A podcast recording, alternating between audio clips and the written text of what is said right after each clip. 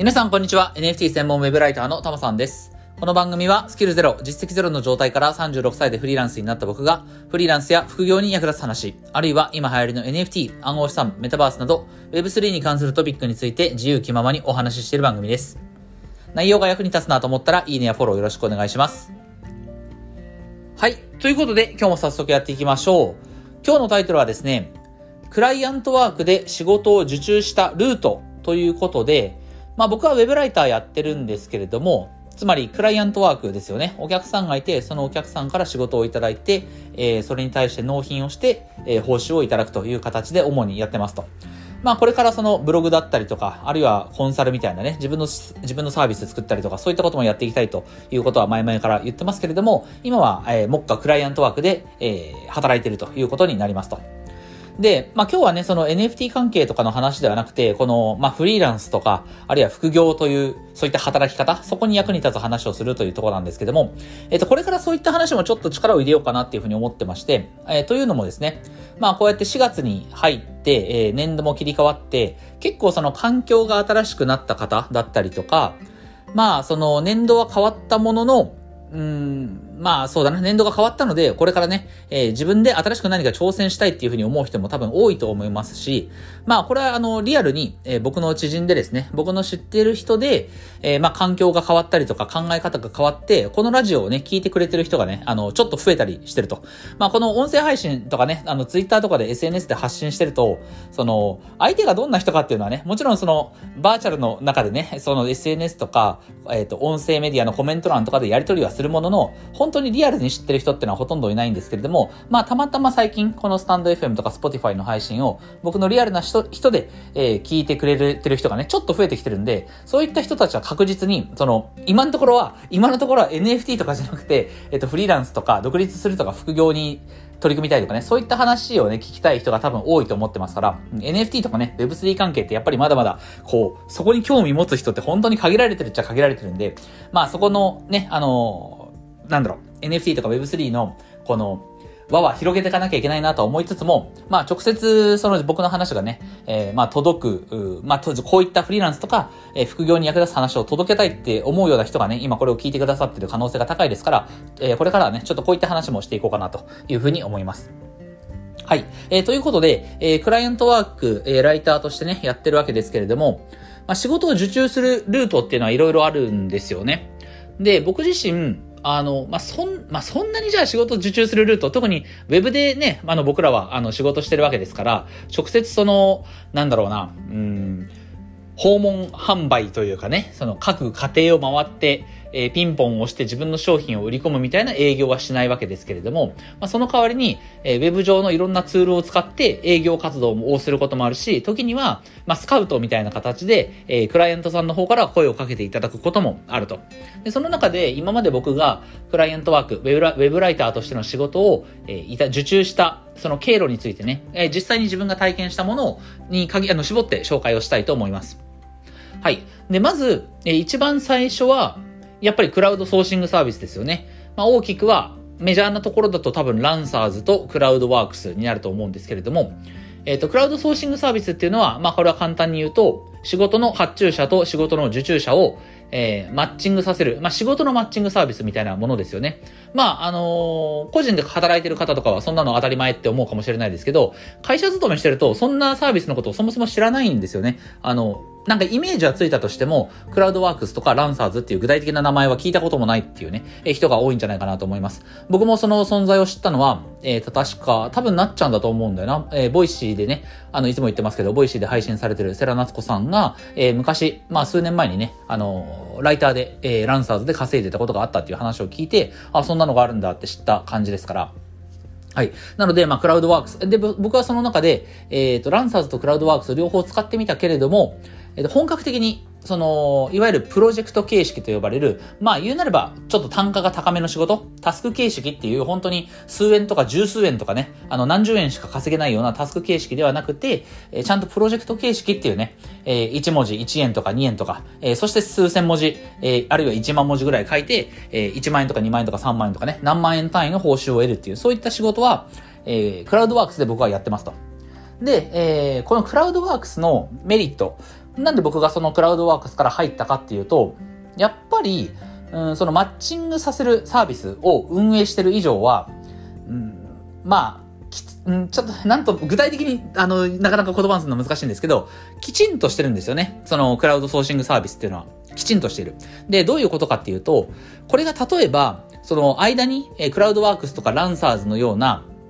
その仲介者が存在しない状態で仕事の、その、受注、受発注をすると。えー、まあ、この後紹介しますけれども、例えばツイッターですよね。ツイッターでその仕事を受けようっていうことはありますけれども、えー、ツイッターとかは、その完全に個人同士、ピア、まさにピアツーピアですよね。あの、これ、こういうのピアツーピアって言うのかな？ちょっとわかんないですけど、まさにピアツーピア、個人対個人の、まあ相手がね、個人か企業さんかわからないですけれども、個対個で、えー、やり取りをするっていう場合には、その間を取り持ってくれる存在がいないので、もう完全に信頼関係で成り立ってるんですよね。だから、こっちが仕事、成果物を納品したとしても、報酬が支払われ、支払われないだとか、えー、逆に、向こうから先に報酬を支払ってもらって、えー、逆に、あの、ライター側が逃げるとかね、そういったことも可能性としてはあるわけですよね。うん。あるいは、えっと、クラウドソーシングサービスを使ってると、その、やり取りをしてる中でね、やり取りをしてる中でどちらかの、うん、レスポンスがすごい遅くなった。例えば1週間自分が返事をサボってしまった場合、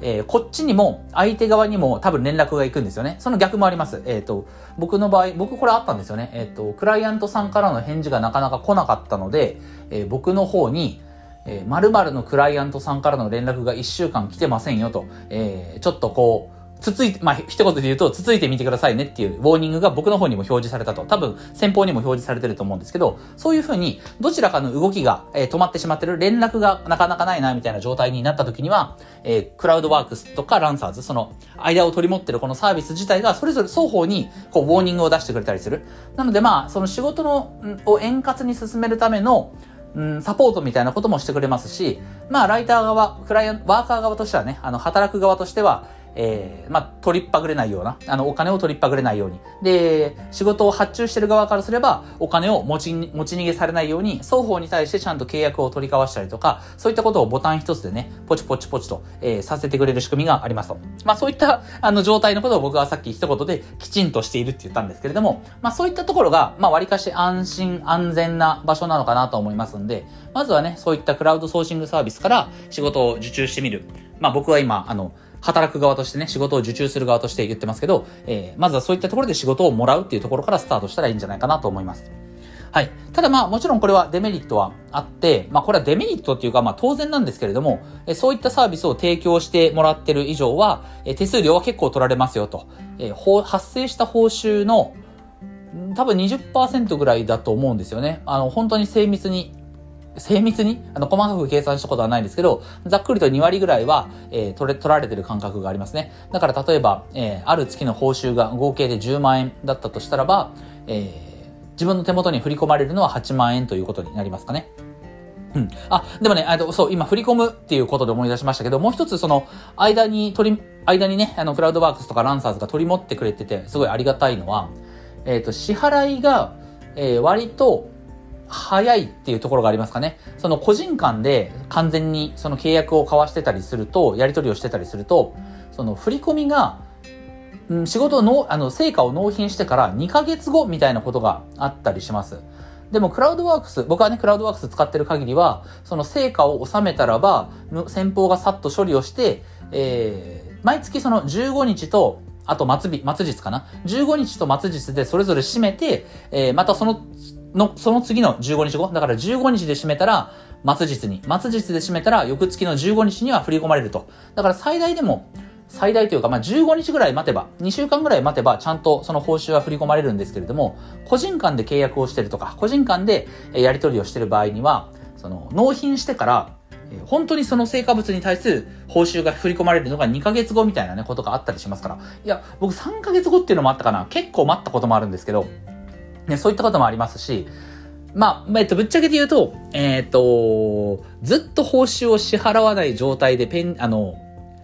レスポンスがなかったクライアントさんって実はいまして、それに関しては、えぶっちゃけ半年ぐらい報酬が、えー、振り込まれるのを、もちろん待ったっていうことはあるんですけれども、まあそれはね、それはちょっと、あの、イレギュラーなんで、今日ここではとりあえず、あの、お話ししませんが、基本的に、あの、ごく普通に、えー、ごく普通の範疇であったとしても、えー、個人契約、個人対個人でやってる場合には、え、振り込みが2ヶ月後ぐらいに、ね、なることあります。ただ、クラウドワークスとか使ってれば、まあ、最大でも2週間とかね、3週間とか、まあ、その納品したタイミングとかによりますけども、まあ、2、3週間まではね、必ずあの振り込まれることがほとんどなので、まあ、その点はいいかなっていうふうに思います。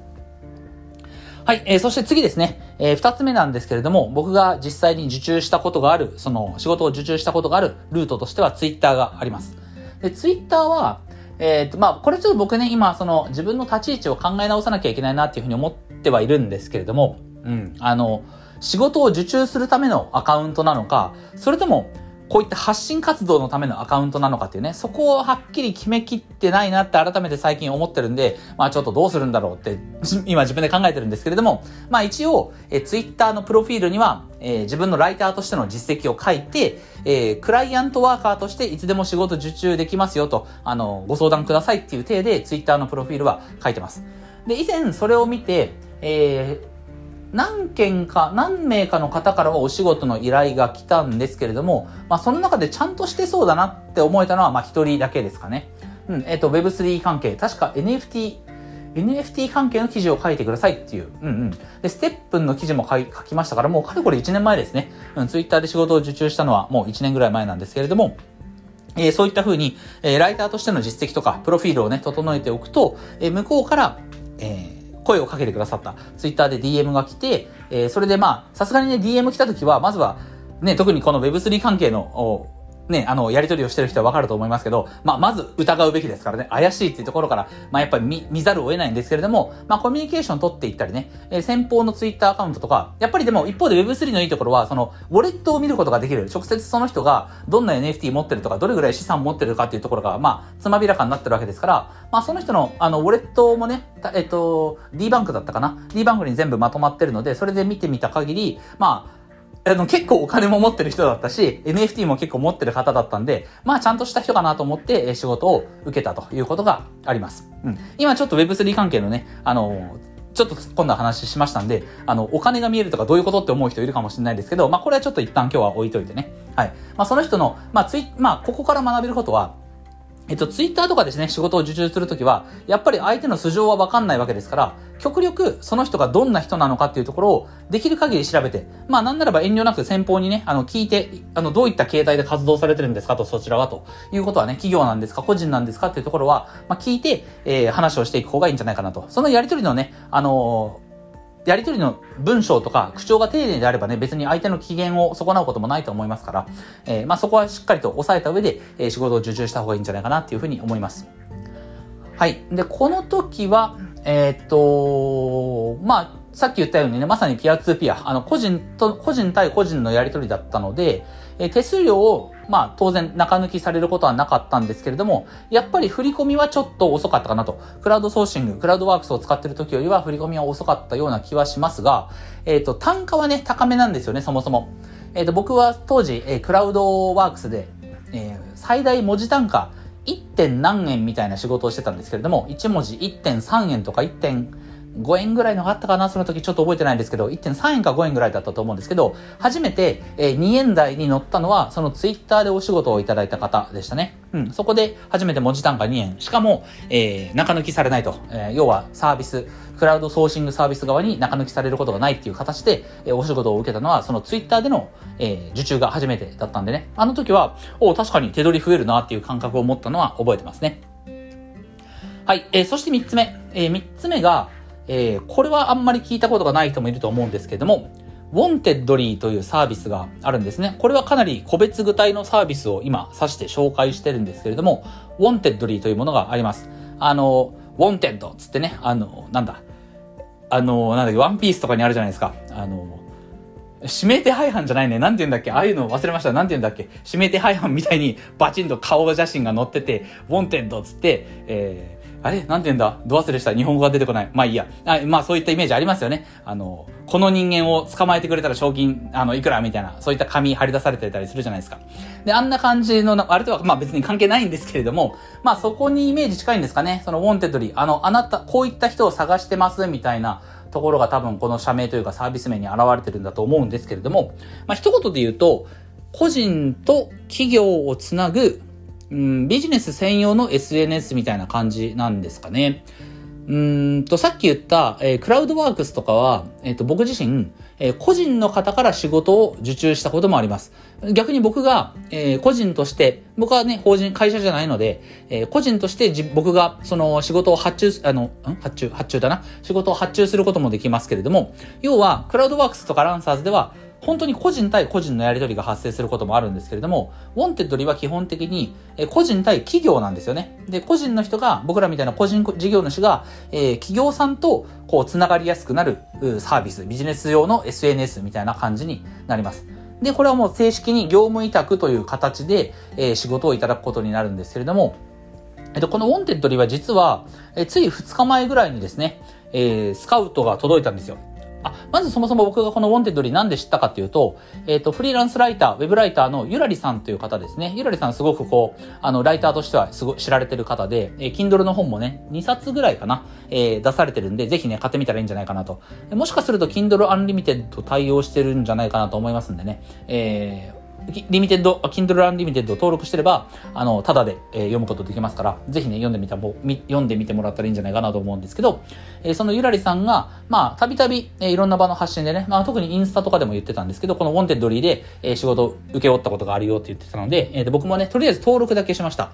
えっ、ー、と、ただ、このウォンテッドリーは僕は、登録はしてたんだけれども、プロフィールすら整えることなく、ただただ自分のね、アカウント名に、えー、タモ、アット NFT 専門ウェブライターっていうね、NFT のことがわかるライターですっていう、もうそのことしか、実は情報を整えてなかったんですよ。あの、僕のノートの、えー、プロフィール記事だったりとか、あとはツイッターのね、プロフ欄みたいに、えー、自分の実績とか、えー、自分のこれまでのやってきたこととかね、どれぐらいの文字単価でお受けしますみたいな、そんな情報一切、あの、書かずにですね、とりあえずアカウント作ったっていうだけで放置してたんですよ、言うなれば。えところが、その放置してたウォンテッドリーから、一昨日ぐらいにですね、連絡、あの、メールが来て、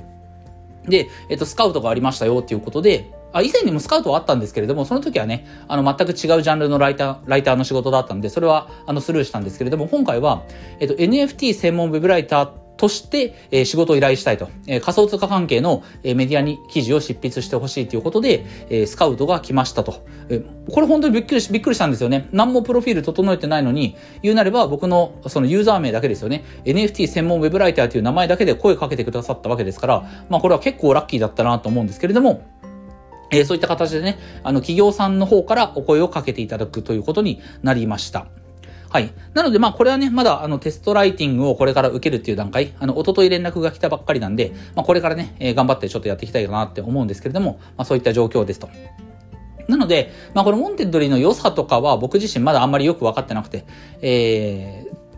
しかも僕は本当にアカウントをとりあえず作ったっていうだけで放置してただけですから、まあどういうふうにあそこでね、アピールしたらば、よりこう仕事が来やすくなるかとか、そういったことはちょっとまだ理解してないんですけれども、えっ、ー、と、単価は割かし高めな傾向があります。まあこれは間違いないと思いますね。あの、クラウドワークスとかランサーズよりかは、えー、割とこうしっかりと、まあ業務委託契約結びますから、かなりあの、高い単価でね、あの、お仕事をいただくことができると思いますので、ぜひね、そのライター活動をこれからやっていきたいなっていう人は、まあ、今日お話ししたようなステップ、とりあえずは、え使いやすいね、クラウドワークスとかランサーズあたりから触ってみると。えー、そっちは本当に低単価のお仕事、とりあえず実績を作るっていう意味で、文字単価 0. 何円の仕事でも受けますっていうことがね、あの、容易にできますから、ぜひそっちから始めてみてもらって、えその上でね、ツイッター、えー、SNS の運用しながら発信しながら、え、こう営業活動もして、そして最後にね、まあ、最後にとか、ここはまあ別に、あの、アカウントだけはね、すぐ作っといてもいいと思うんですけど、まあ、ウォンテッドリーみたいなね、えー、企業とダイレクトにつながるようなサービスっていうのもありますから、そこら辺も使って、営業活動をしたり、まあ、スカウトが来るのをこう、まあ、待ったりというか、まあ、待ってても来ないのでね、来ないので、営業はした方がいいんですけど、まあ、たまに、えー、向こうから来るっていうこともね、あったりしますから、えー、ぜひそういった形でね、仕事を受注していったらいいんじゃないかなというふうに思います。